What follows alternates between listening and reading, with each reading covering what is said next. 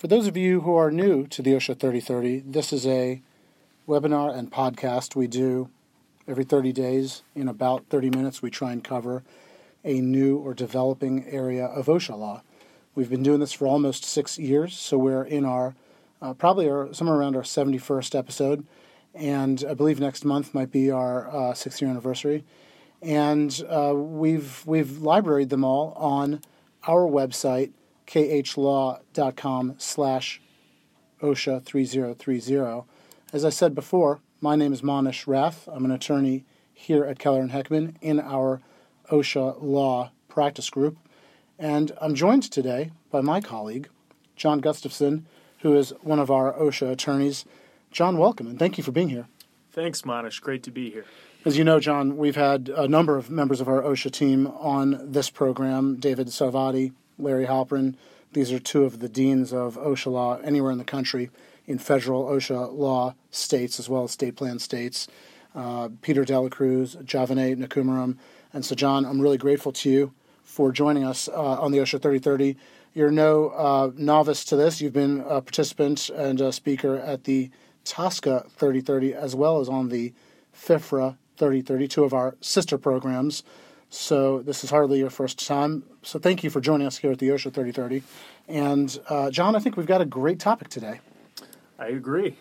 Uh, these are interesting cases and an interesting uh, dynamic that we're discussing. Yeah, I think that's right. So let's let's just give everyone in the OSHA 3030 community a uh, an overview of what we're going to talk about. Uh, the big idea is default judgments and defenses to default judgments under, for example, excusable neglect. And uh, two cases that have come out very recently, one of them came out this past month, so it's red hot, is David Harvey Builders. And we'll talk about the facts and the decision that came out in that case uh, surrounding the defense of excusable neglect. Uh, then another construction firm, Coleman Hammonds, uh, was subject to a review commission decision. And we'll talk about the facts and the decision that came out there uh, surrounding the question of excusable neglect and the defense, and and whether or not that implies uh, those decisions apply a trend line. Uh, we've got another case on a failure to appear at a hearing, and generally the default judgment concept surrounds all three of these decisions. So, with that, and as John, you know, we always end with a final discussion which uh, surrounds the practical takeaway items of what employers can do. And so we'll make sure to save time to wrap up on that last question as well. So let's get started. John, David Harvey Builders?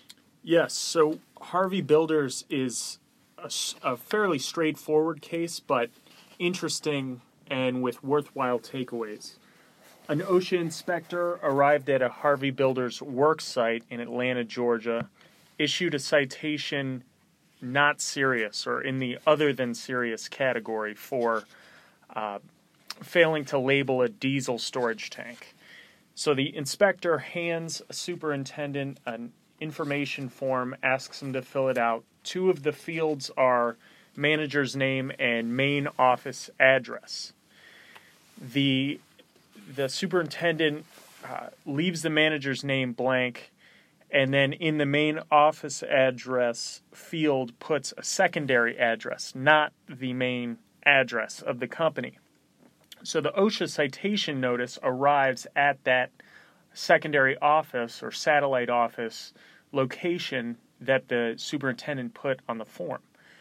Uh, as a result, the the employer uh, failed to contest within 15 days. The the company forwarded the the citation notice to the headquarters, and by the time they responded, it was too late. I think that's an interesting fact pattern, and it raises a lot of questions. Ultimately, one of the things that's interesting about this case is that obviously OSHA believed that the 15 day notice of contest period had expired irrevocably. But it's also interesting that when this was challenged before an administrative law judge, or ALJ, that that judge agreed and did not accept David Harvey Builder's move uh, motion for relief from the 15 day um, rule or limit.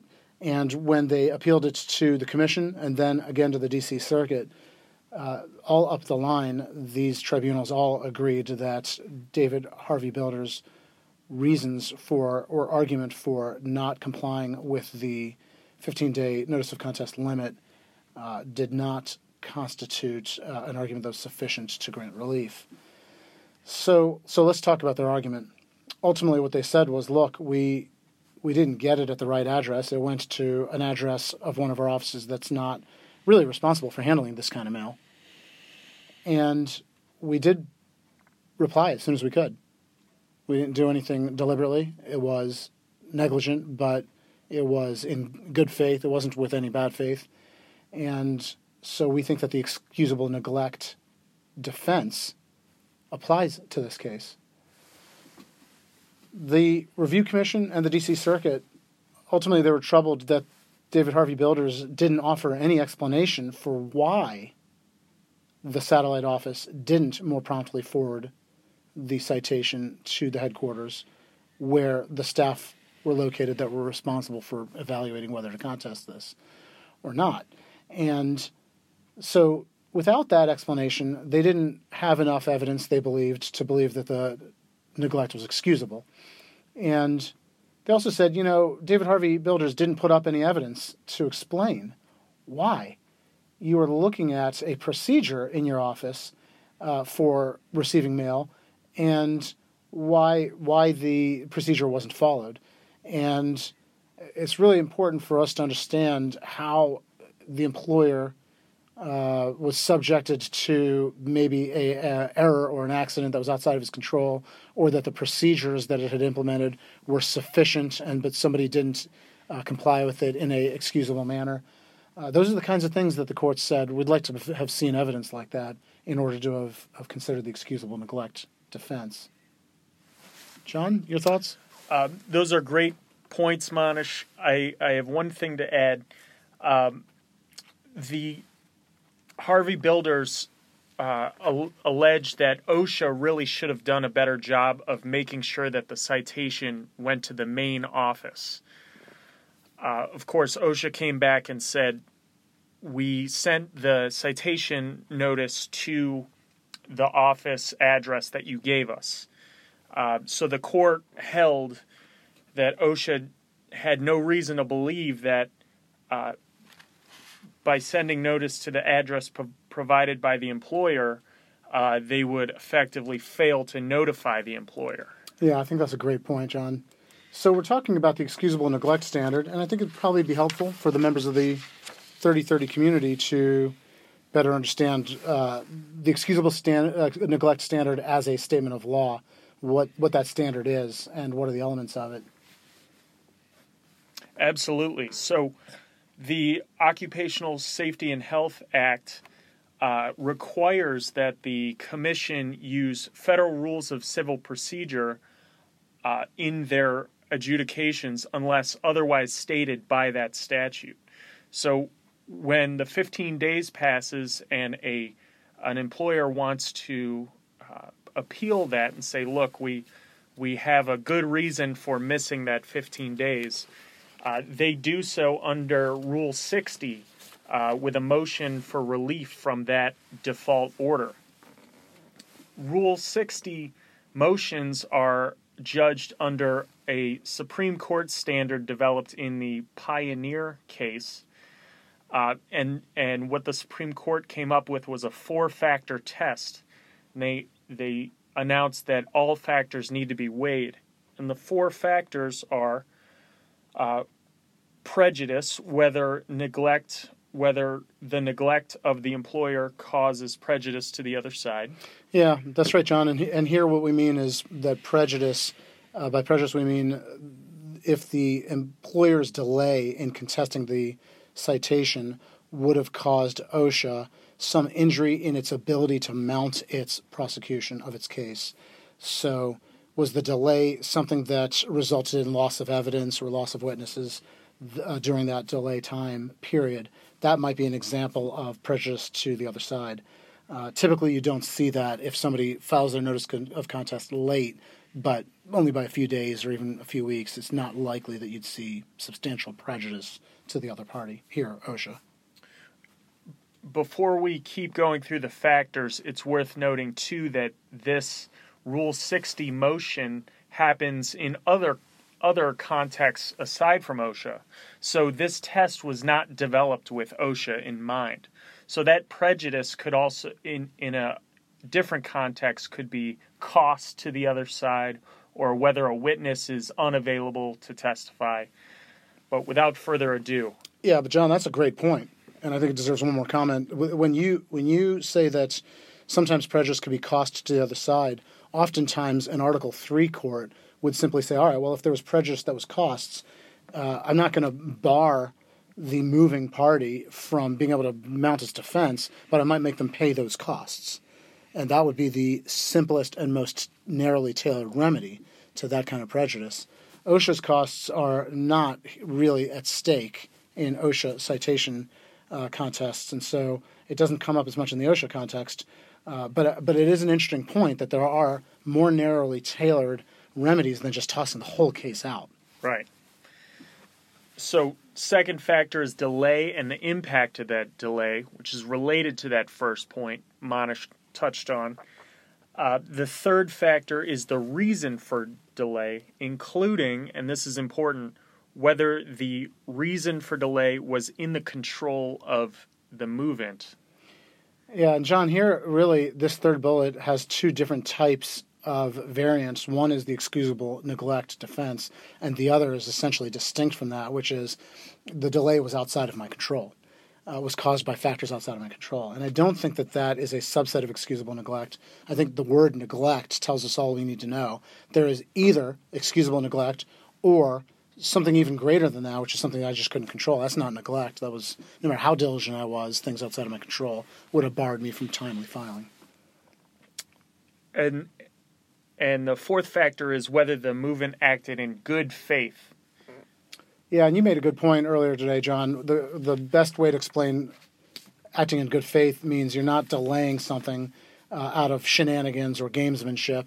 Your your uh, delay was something that you didn't intend to even delay, uh, and you certainly didn't intend to gain any advantage by the delay.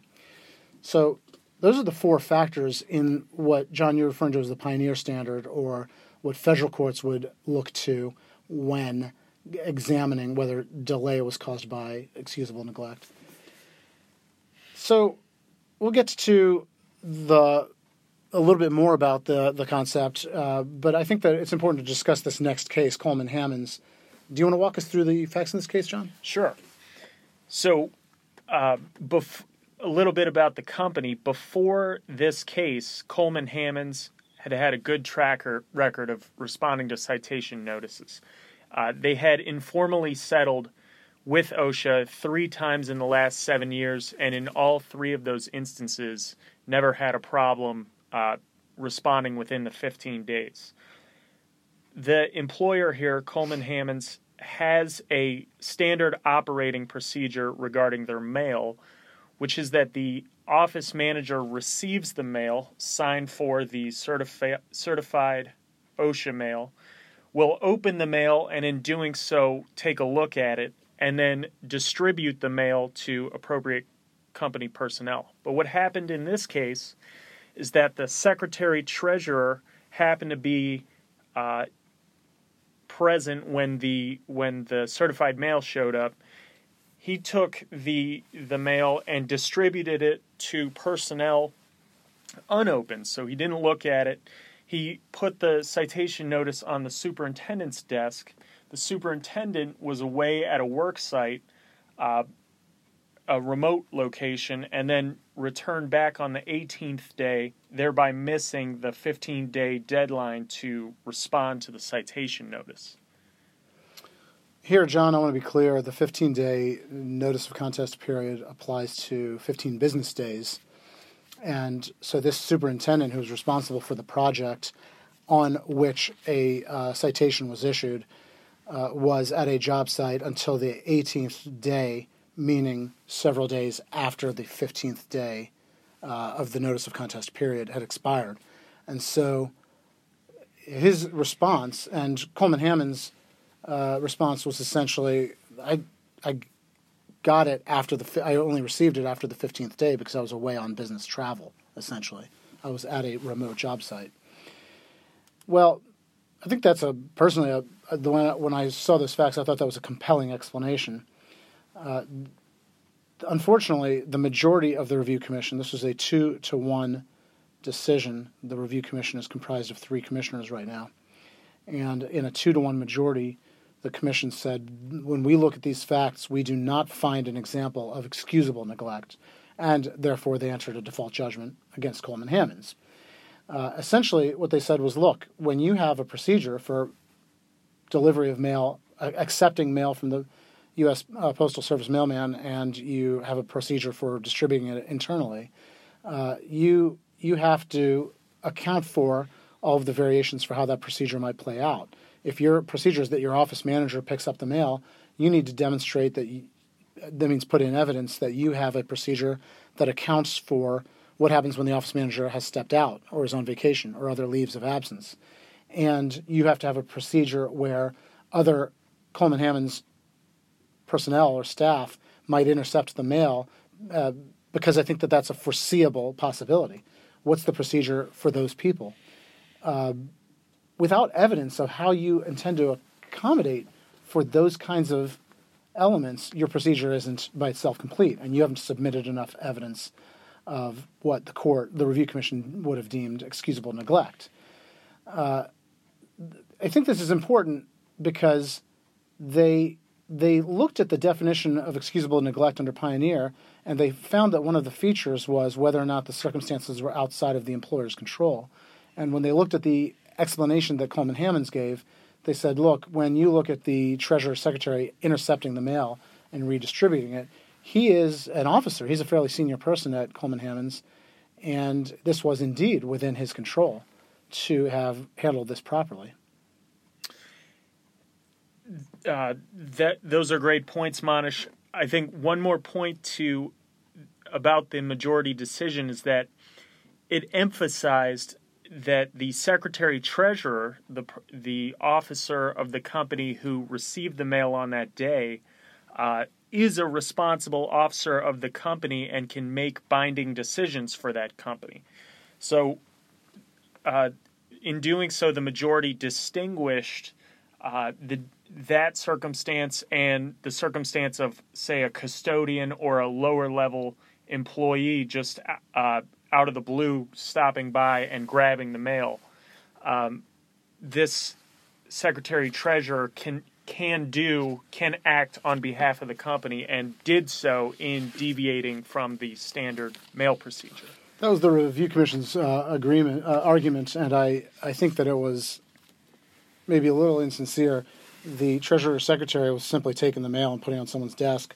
Uh, the superintendent, the policy was that the superintendents of the various projects have the responsibility to answer to OSHA citations. And so I don't think the review commission was uh, dedicating itself to this fact pattern with enough sensitivity to uh, how this company handled it. Really, the question of excusable neglect should be fa- a fact specific inquiry, and part of that means that they should look to how the company would have allocated those responsibilities. But instead, the majority inserted itself into Coleman Hammonds and made a decision as to how they should run their mail receipt uh, procedures and how the secretary treasurer should handle a stack of mail that happens to have fallen into his hands. And although it may be a reasonable method for Coleman handle, Hammonds to have handled it, uh, it certainly does not have to have been the method, and that's not the only reasonable method. And uh, any interceding event, such as the one that they experienced, could nevertheless serve as excusable neglect uh, because, after all, the person who was responsible simply wasn't there. He was away for 18 days during a 15 day notice of contest period. Uh, the dissent, uh, as I said before, this is a two to one uh, decision. The dissent issued his own uh, opinion, and I thought one of the most striking features of this opinion, as I read it, John, you might have uh, thought the same thing, was the uh, number or volume of footnotes in the majority opinion that were anticipating and counterattacking the dissent's opinion and uh, I don't normally see that uh, at that level of volume that the, the majority took such effort to write its opinion, then read the dissenting opinion, and then go back to its opinion and write that many different footnotes that went on the attack on the dissenting opinion. I think one of the uh, issues that they they really hammered on was this central question of uh, the the events outside of the control of the employer or the question of excusable neglect. That's right, Manesh. Uh, the the dissent likened the instance here to a case where an employer was awarded relief because the notice just fell behind the car seat of the company mail driver. The dissent said, "Look, this is similar to that.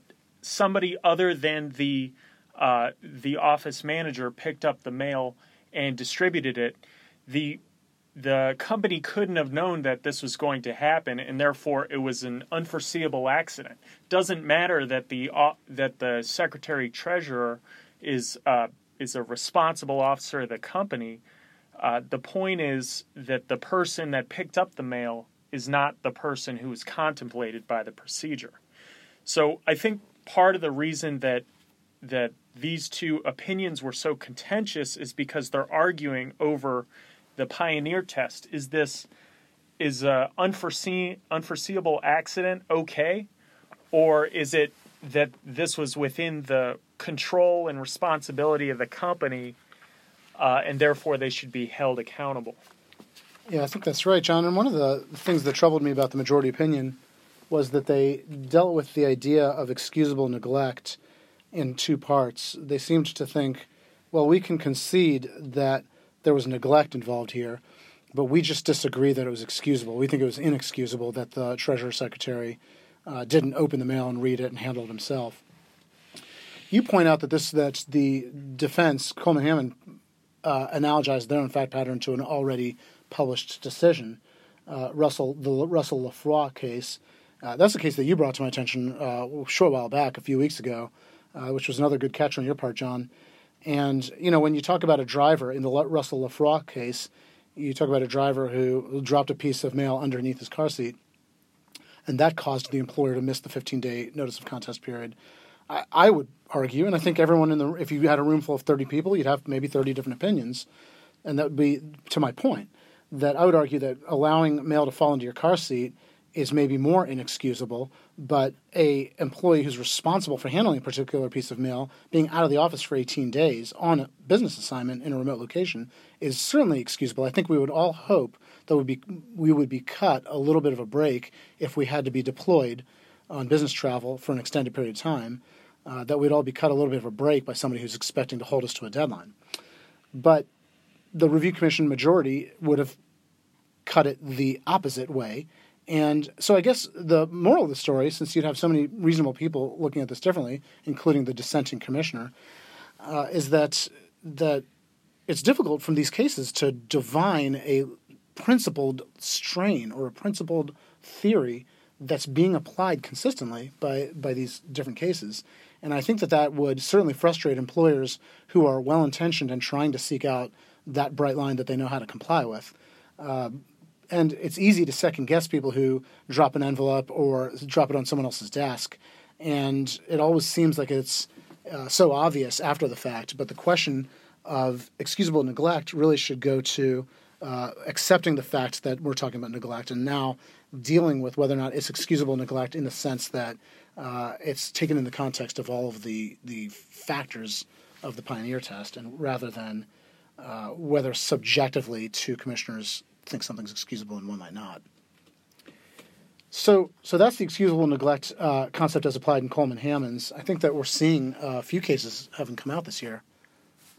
That's right, and the trend that we're seeing uh, with analysis of excusable neglect by the both the commission and courts reviewing commission decisions is that they are uh, prioritizing control, the control pioneer factor, over the other uh, over the other three factors, and in doing so, they're uh, not permitting unforeseeable accidents to occur, which is really uh, arguably what excusable neglect is intended to do. It's it, if you can't know if you don't if you couldn't know that this accident's going to happen, then it's and you have a good reason, then that's okay.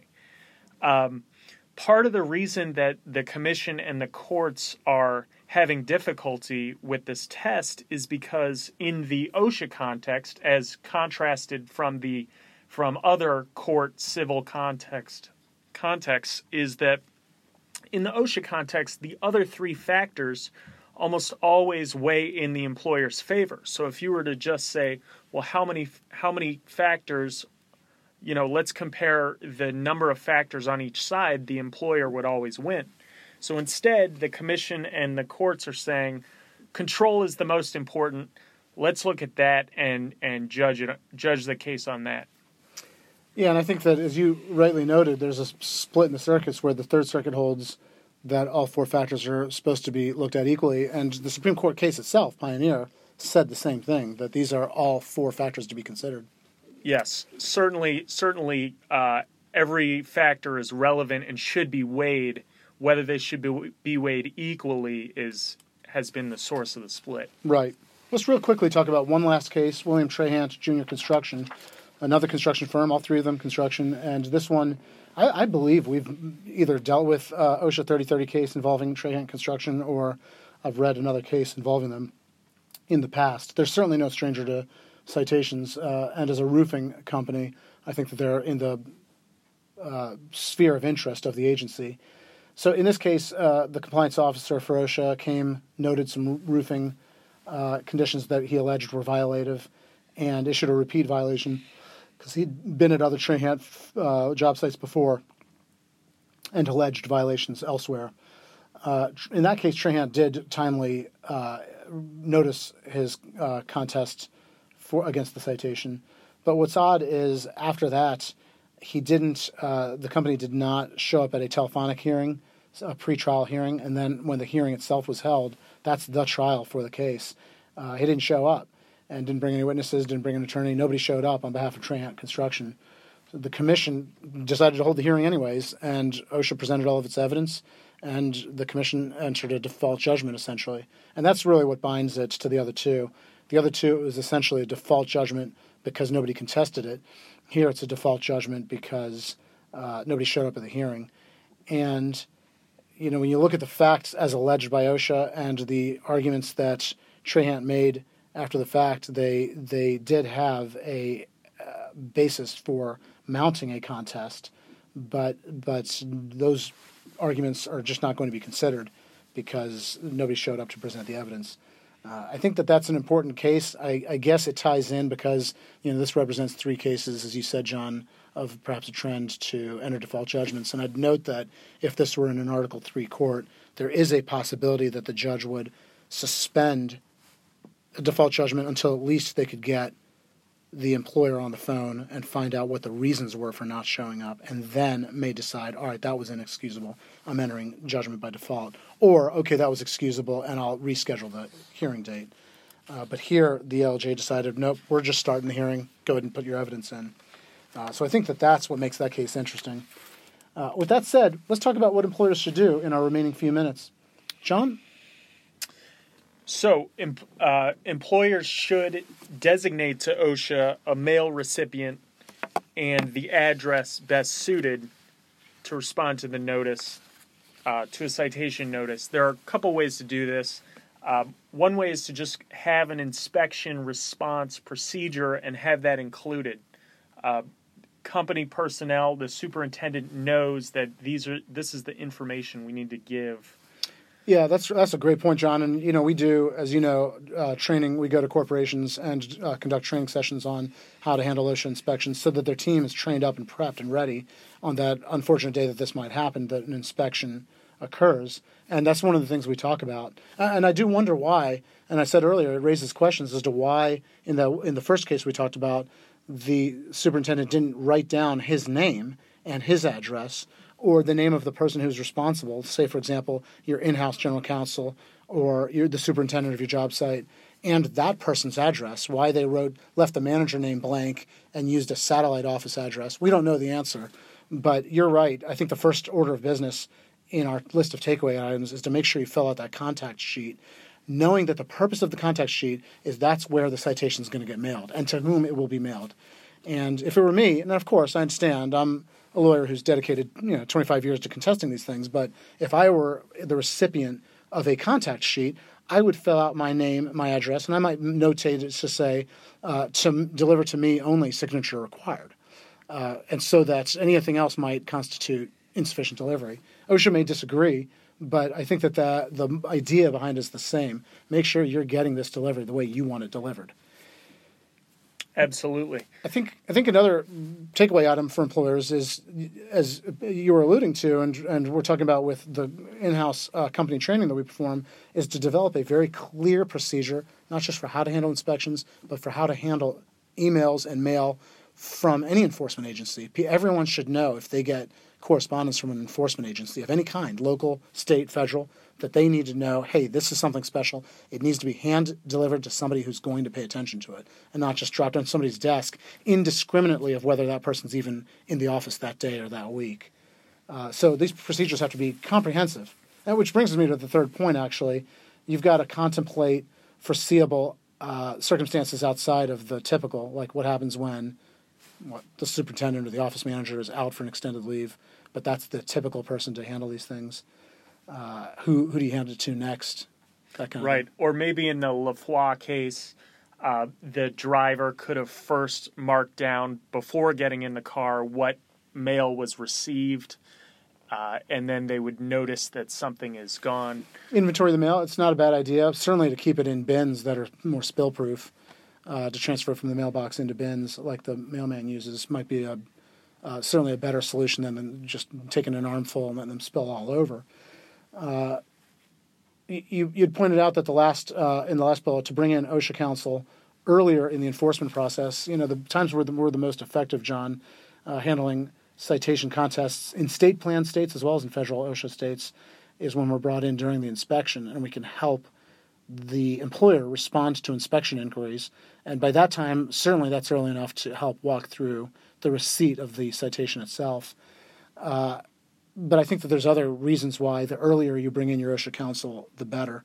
I noted you, John, made a great point about the rules of civil procedure and how that's the default set of rules that the review commission will apply in the absence of specific review commission procedures that speak to a specific issue.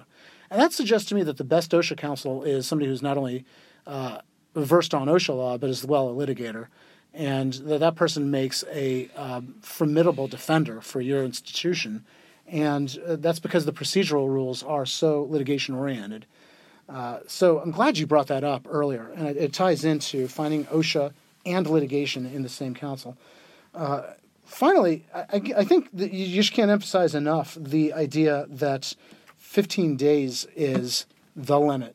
And I can count, and I said this 20 years ago, when I first started doing uh, training programs, but uh, on OSHA law. But I said you can count on one hand the number of times where employers have prevailed in explaining in case of excusable neglect or other reason why they failed to meet the 15-day notice of contest, but that they should be relieved of that burden. Uh, and I say 20 years later, I think that that's still a number of cases that may fit on uh, the fingers of one hand. And so I really think that the number one priority here is to get a contest notice out and fast and properly. That's not just a simple sentence. I think that there's a, a few things that go into a proper notice of contest, uh, and should be spelled out clearly. But I think that that's really the most important takeaway. If you, if you walk away from this program learning nothing else, I think that would be the one thing that you rem- I would want you to remember. So, with that said, uh, I think that covers the topic we wanted to cover. Remember, as I said before, uh, this program will be rebroadcast as a podcast by the end of today, maybe early tomorrow. Uh, I subscribe to the OSHA 3030 on my uh, channel, which is Apple iTunes in my case, and it just shows up uh, as soon as it's ready.